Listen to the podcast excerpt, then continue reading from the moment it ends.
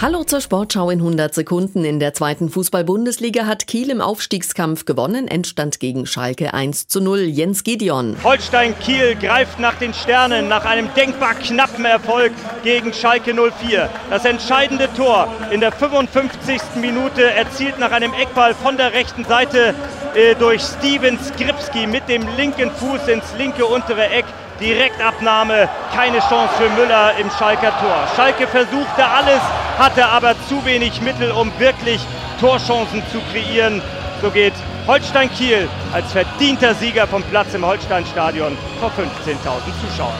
Fürth hat im Aufstiegsrennen verloren gegen die Hertha aus Berlin mit 1 zu 2. Im Abstiegsduell trennten sich Osnabrück und Rostock 0 zu 0.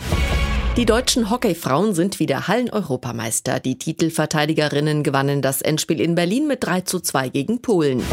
Bei der Biathlon-Weltmeisterschaft in Nowe Miesto in Tschechien reichte es für die deutschen Frauen in der Verfolgung nicht zu einer Medaille. Franziska Preuß landete als Beste auf Platz 6. Gold holte die Französin Julia Simon. Rodelweltmeister Max Langenhahn hat einen Heimsieg beim Weltcup in Oberhof knapp verpasst. Er wurde Zweiter hinter dem Letten Christas Apariots. Siegreich dagegen die deutsche Mixed-Staffel.